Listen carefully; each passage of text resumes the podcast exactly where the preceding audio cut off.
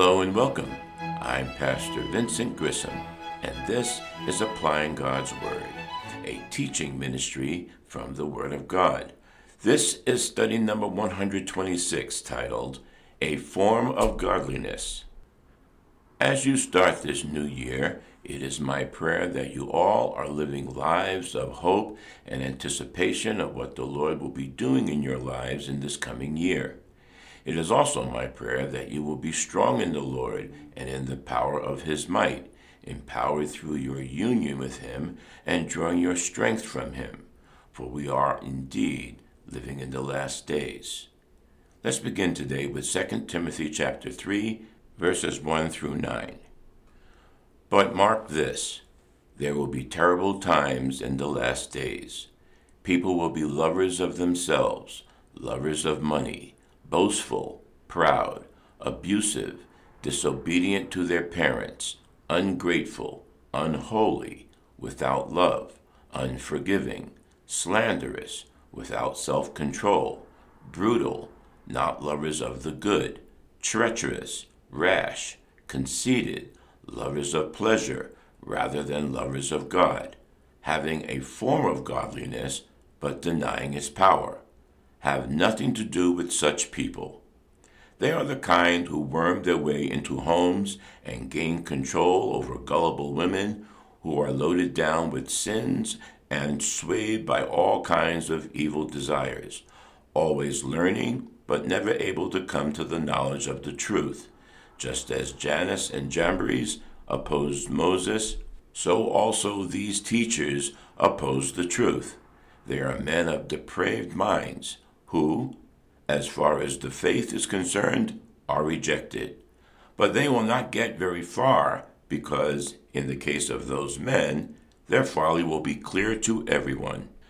This passage reveals clearly to us that those who live undisciplined lives and who do their own thing and set their own standards for life also continue to carry beliefs that are a form of godliness. Form is mere appearance that has no relation to reality.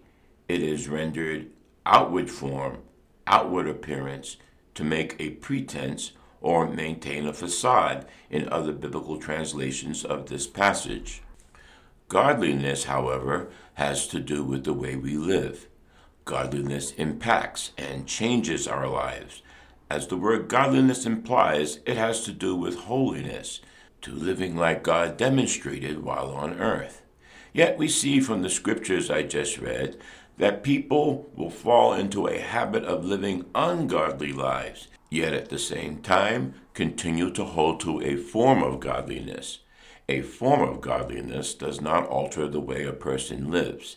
It merely allows them to do what they want to do, to set their own standards and yet declare that it's acceptable to God, and therefore godly what they believe and do.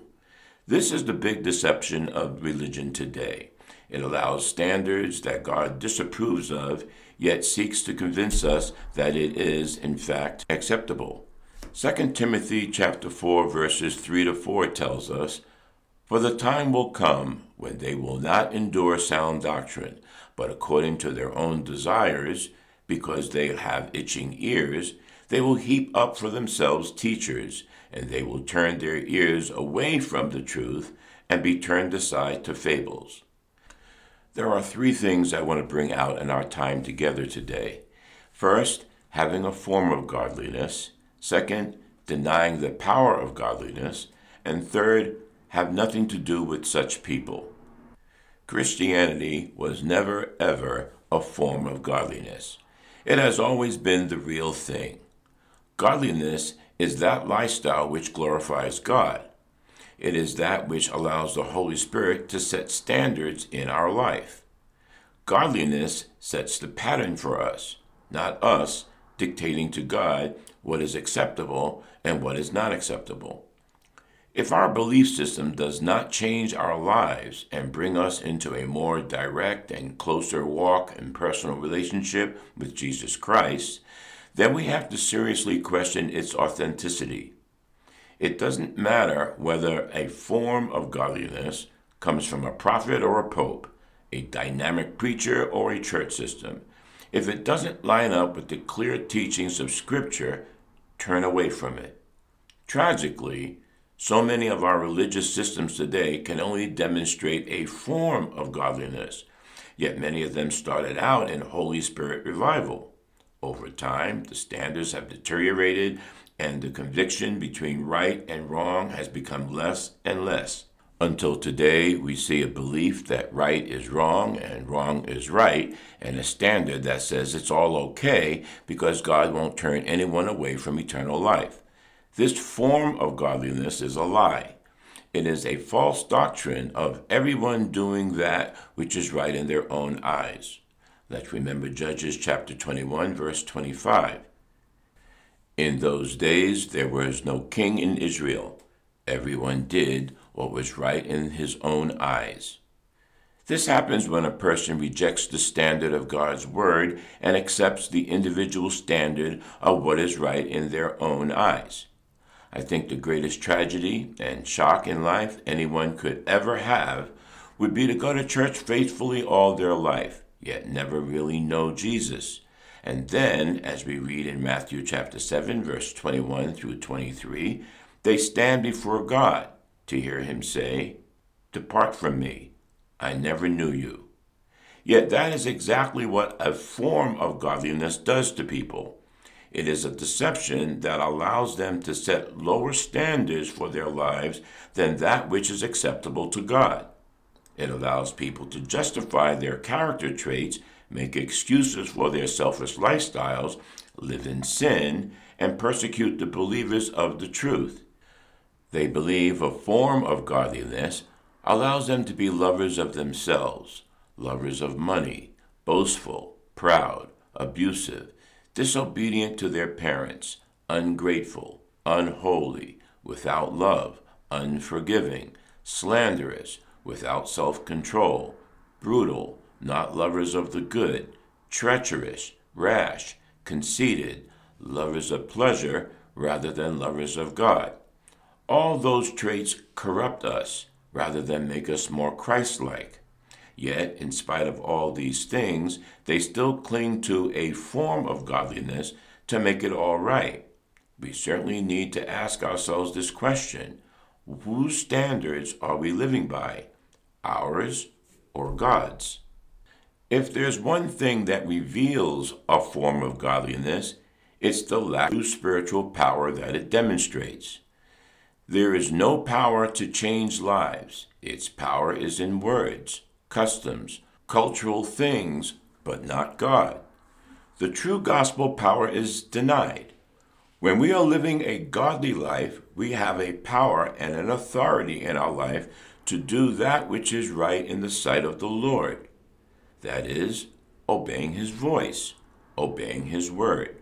When we discover we have power to forsake the descriptions given in 2 Timothy chapter 3, we don't have to rely on a form of godliness because we have biblical power through a separated lifestyle unto God. The word power here is dunamis, meaning strength, power, ability, inherent power, power for performing miracles, moral power, and excellence of soul. Not merely power capable of action, but power in action. This dunamis is the same power of Acts chapter 1, verse 8. But you will receive power when the Holy Spirit comes on you, and you will be my witnesses in Jerusalem and in all Judea and Samaria and to the ends of the earth. This has to do with the infilling of God's Holy Spirit in our lives to make us active for God and to enable us to live separated lives to God. There is a power in living a separated lifestyle to God and his glory. The scripture is clear when it says in 1 Corinthians chapter 4, verse 20, "For the kingdom of God is not a matter of talk, but of power." This is the same word, dunamis. In the previous verse, the Apostle Paul said to the people, "I want to know your power, not your words."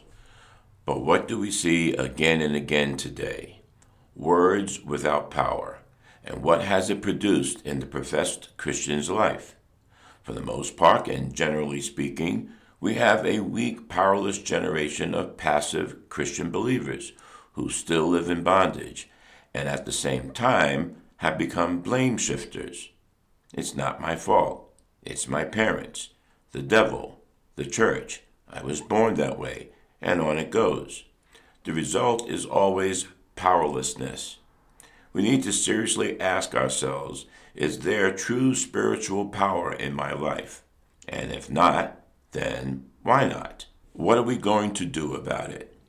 Jesus did not intend for our lives to be demonstrated in a powerless form of godliness.